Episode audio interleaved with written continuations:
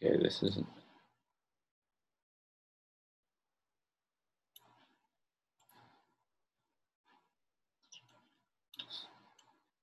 Sorry, it's just playing around with this. Okay, so we are going to be beginning a series on the core values of the church, starting with biblical teaching. These questions: why are we here? What's the point of it all? What is truth? How do I find meaning in my life? These are all questions that I've used to start kicking off sermons. And these are the big questions that really help us define our lives. These are the questions that people spend their lives searching for. And without meaning, without these answers to these questions, we kind of drift through life. Now, some of you know that I enjoy playing Dungeons and Dragons. It's a big thing in my life. And it's a role-playing game where you get to play a character. You go and play a fantastical hero. And I saw the question on one of these forums the other day: what is the objective of the game for the players? Well, the interesting thing is that because you are creating a character and you are trying to just play in a fantastical world, the players get to define and explore their own purpose and objective.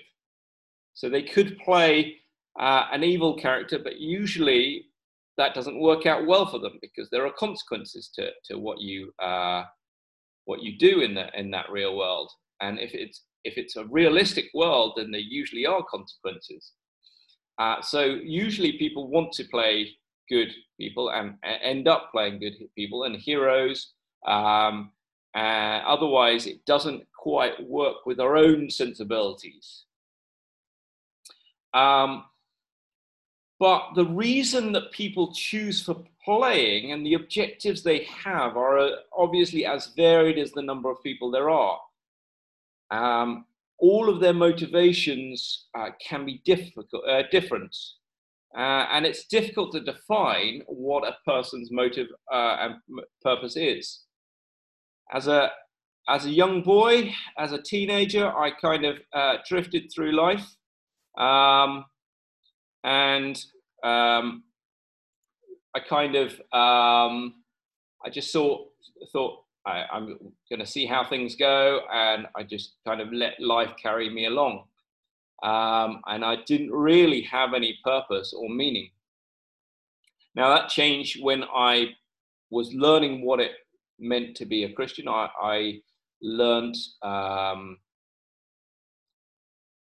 came to believe in God, God of the Christians, when I was 12, and then I actually devoted my life to Christ when I was 15. So the change wasn't sudden. But it was a slow realization that God had a plan for my life and that he had given me purpose. So having finished our sermon series on the Gospel of Mark, we always return at this time to look at the church's core values. They can be found on the church's website. So here, if you've actually done a search, this is... the sermons are a bit out of date, and we probably need to put some new pictures up there. But the core values have remained the same. In fact, when I arrived in JB 6 years ago, I started to look for a church. I did a search online, and I found this website. And one look at the core values, and I was convinced that this was probably the church that I would go to, just because of the concentration here on the Bible. And the reason why I'm speaking about biblical teaching is because that is that is the first and the foremost importance here.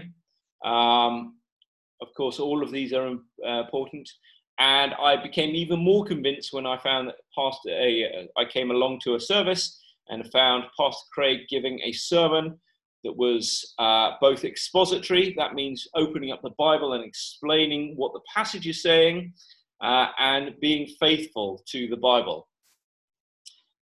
And this means that what we do here is expository teaching, which means that rather than taking a theme and fitting passages to it, we open up the passage and contextually, making sure that it's in context, we unpack it and see what the passage is actually teaching and applying to our lives. Now, it's a little bit ironic. I know it's a little bit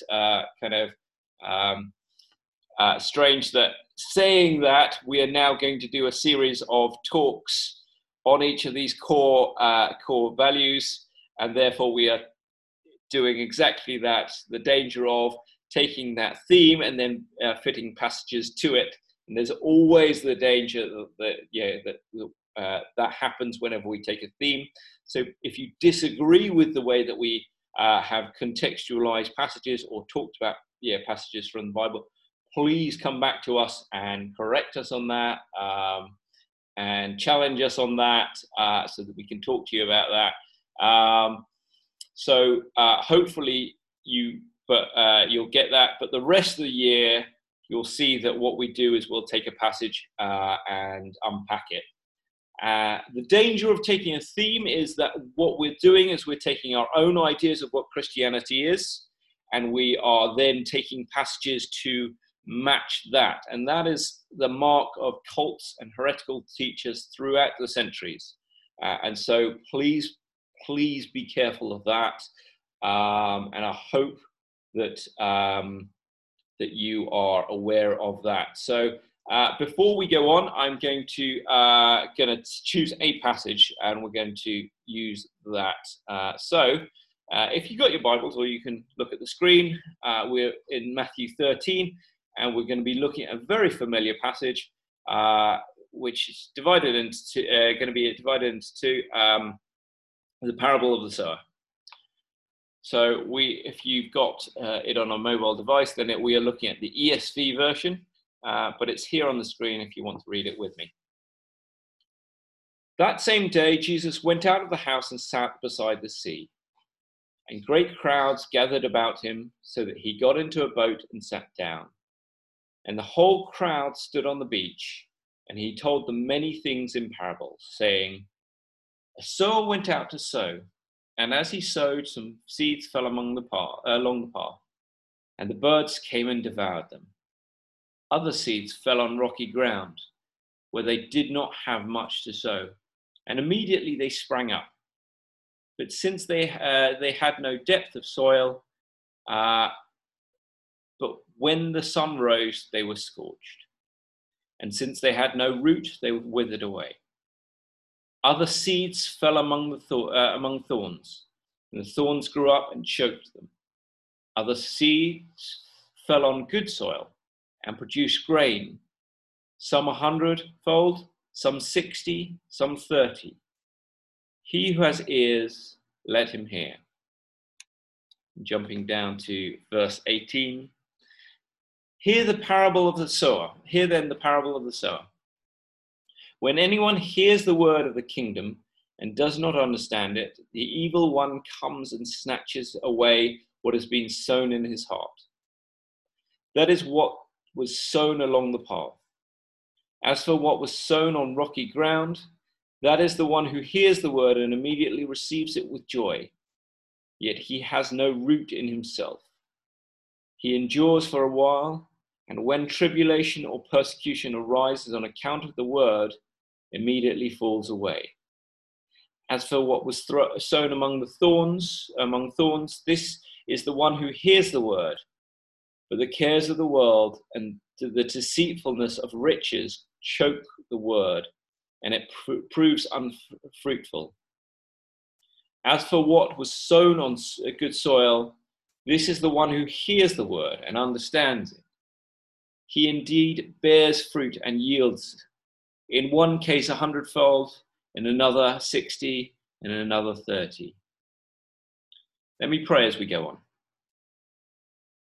Father, let us dwell on your word, try and push aside preconceptions about the passage.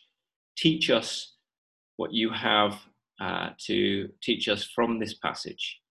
We pray that your Spirit is opening up our hearts and our minds to what you have to say to us. Help us to grow and change and become more like you. In Jesus' name, amen. So the parable of the sower is probably very, very familiar to us. It's a very, very common story, even among non-Christians in primary schools. And it is about how Christians come to be. But I'm going to highlight two things from this passage. The two things are the result and the seed. Now, the result is obvious, isn't it? The kingdom of God grows and bears fruit. So each individual person, the seed grows with them, they put down roots, they then bear fruit. And that fruit then yields more seed. In one case, 100-fold, in another case, 60, and in another, 30. That's other people, isn't it? That's the kingdom of God growing.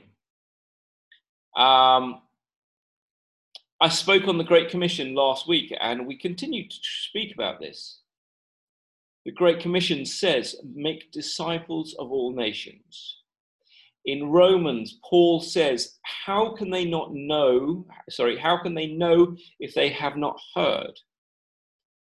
So our purpose is clear, isn't it? As a body of Christ, as the body of Christ, we must go and tell others.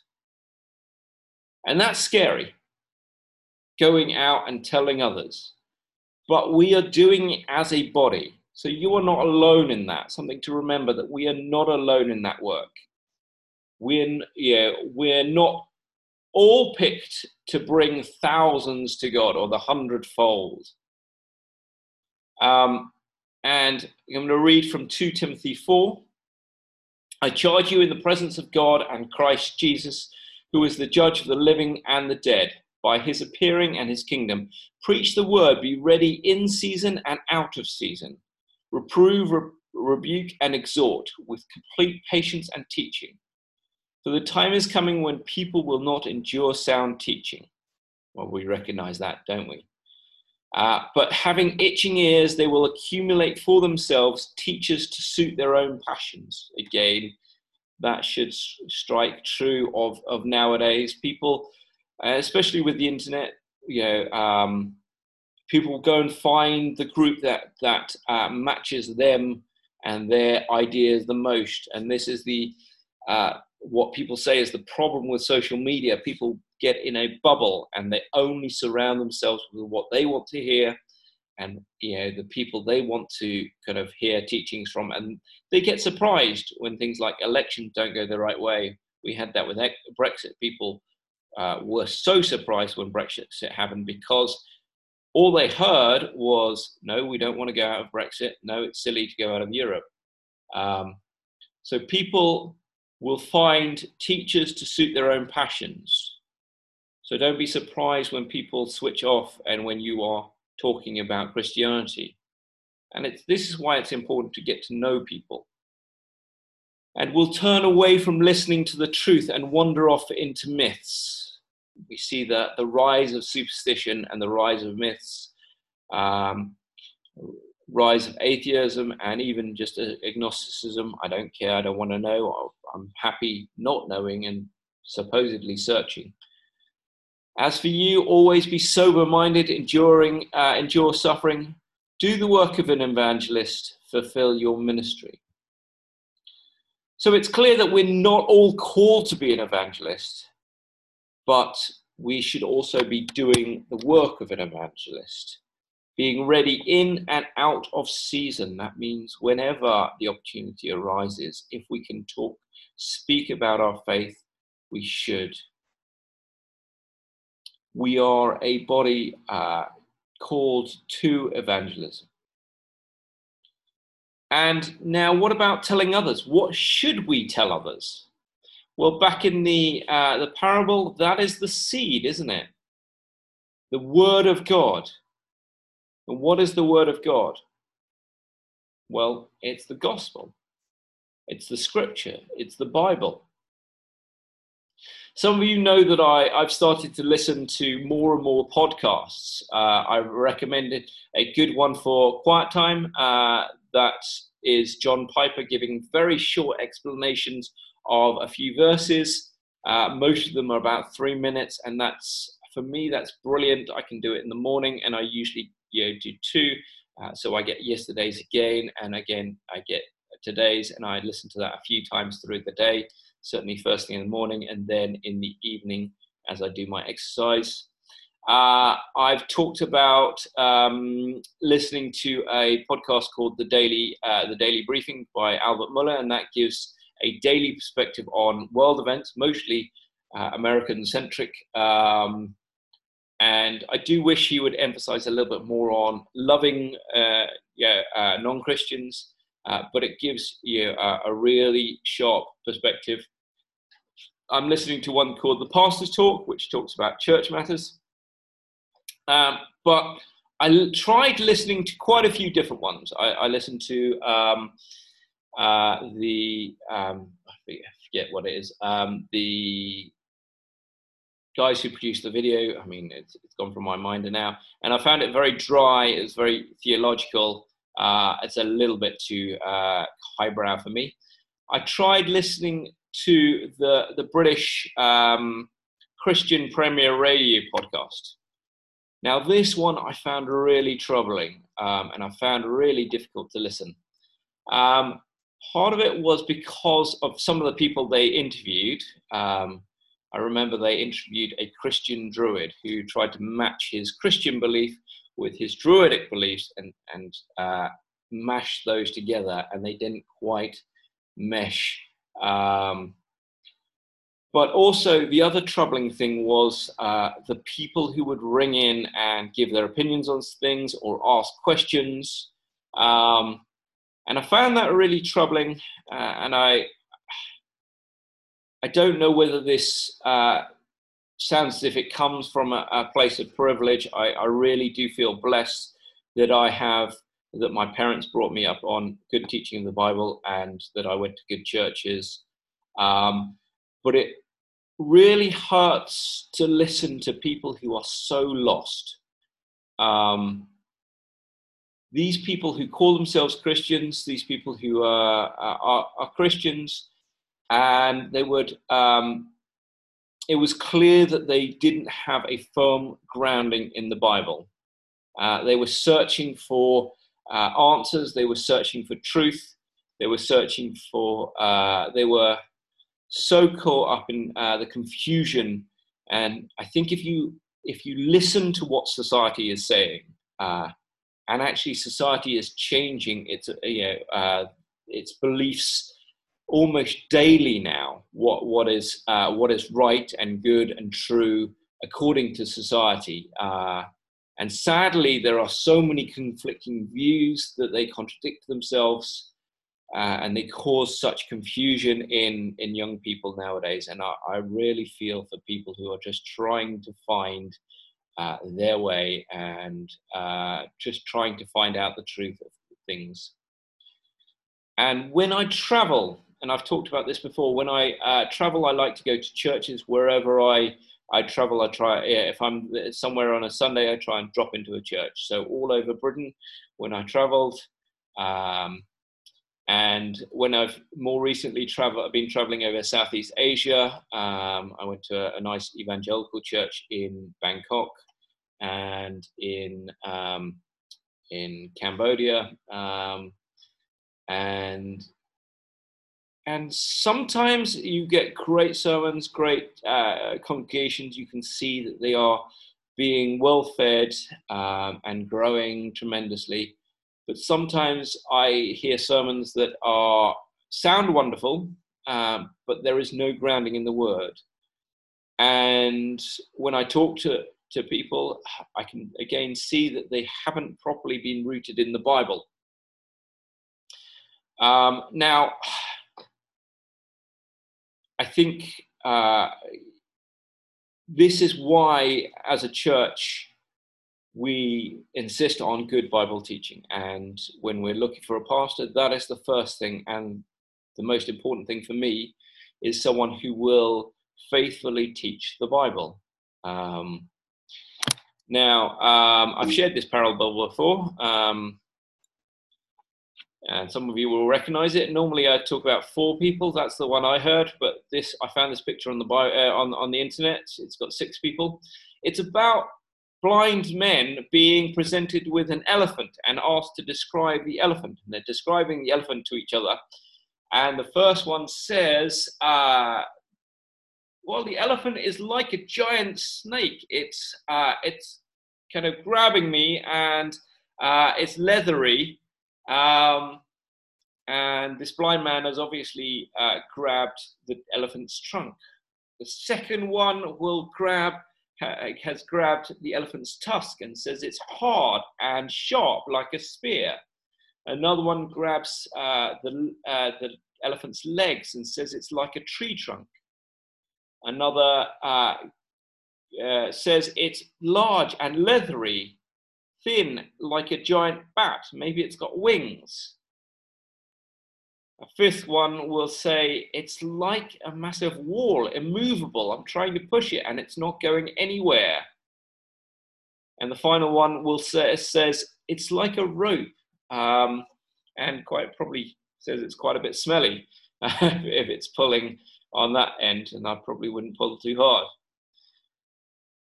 The purpose of this parable is for people who believe in multi-faith partnerships, multi-faith gatherings, and they use it to show that different faiths see a different aspect of God, and they say that each aspect, each way that different faiths see God is valid in its own right. The problem with this parable is that nobody gets a full view of what God is like. And the difference of Christianity, the difference with Christianity than all of those other faiths, is that God has revealed himself to us in his word. He reveals himself to us in his word, in the Bible, through the scriptures. He revealed himself to us. And he even comes down in the form of Jesus to speak to us and to teach us. Now, in this context, it would be like if the elephant was a super intelligent elephant who was far brighter and far more capable than any of these blind men. And then he spoke to the blind men, and he was able to describe to the blind men what he was like. He would say that the person who grabbed his ears was wrong. No, I don't fly, but I do have ears that flap, and they cool me down, and they are large and leathery. And then the blind man would understand what he was feeling. God has revealed to us himself. Here in Ephesians chapter 1, in him we have redemption through his blood, forgiveness of our trespasses, according to the riches of his grace, which he lavished upon us in all wisdom and insight, making known to us the mystery of his will, according to his purpose, which he set forth in Christ as a plan for the fullness of time, to unite all things in him, things in heaven and things on earth. You see, the plan that was started to be laid out through all the Old Testament, when God did speak to man through different things through the Old Testament, find their fulfillment in Jesus, in Christ. And Jesus says that I am the fulfillment of all of these things. And the fulfillment of all of these things is that redemption through his blood, the forgiveness of our trespasses. That means that if we accept things, this, and I know that's not always easy, and we have a tendency to want to reject it and live for ourselves. If we accept this, then we have a purpose for our lives. We know why we're here, and we know what we're supposed to do. I'm going to end on one of my memory verses from when I was a university student. I had these cards that had a really good memory verse, and they've really stuck with me through to now. And one of them is 2 Timothy 3, 16 and 17.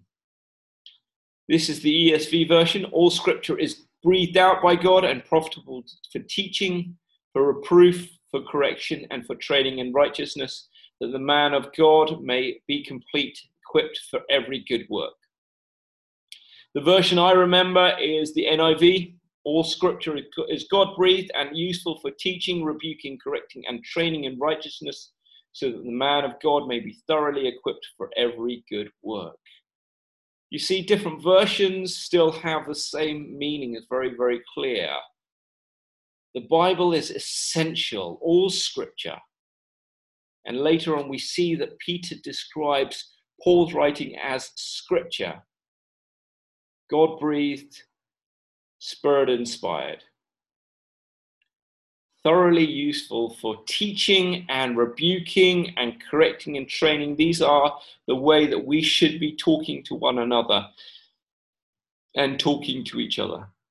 Not just teaching and training, but the difficult things as well. And I know these are difficult. Rebuking, reproof here, and correcting, to thoroughly equip us for God's work.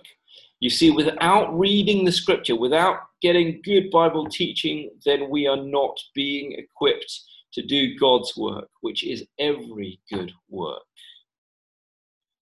That is an equivalence. That is not kind of God's work is good work, but it's not inclusive of everything. That's me being a maths geek here now. The only good work is God's work. Now, as I said earlier, I met with the Bible studies study leaders last week, and we should be starting those up again soon. And I really, really do look forward to them. And I really would encourage you to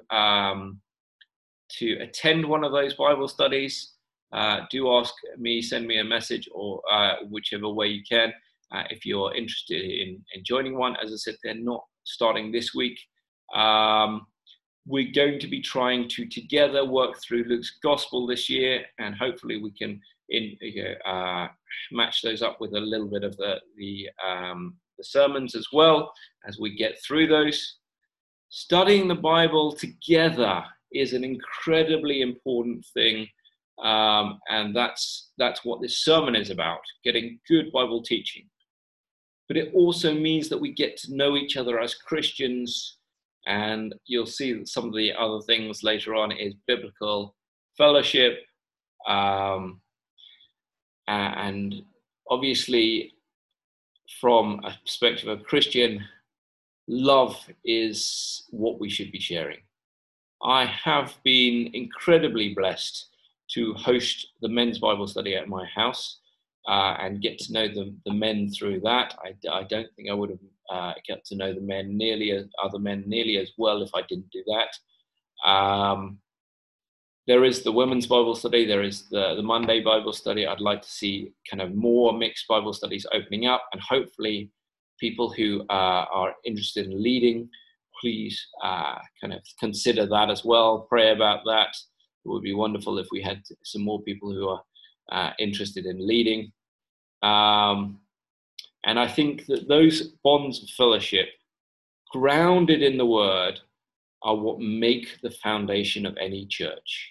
And as soon as people come into the church, they see that fellowship. They see the way that we get to know each other. And hopefully they see a different form of love, And they hopefully they long to be part of that. Let me pray as we finish. Father, help us to see the Bible as your way of speaking to us, the way that we can get to know you and your character and love you more. Help us to long to know you more and to love you more and to speak to you. And help us to change and grow as a result of that, to become a greater witness for you in this community, to our friends and our loved ones. And Lord, we do pray that we can reach out to our friends and loved ones and that you can speak through us. In Jesus' name, amen.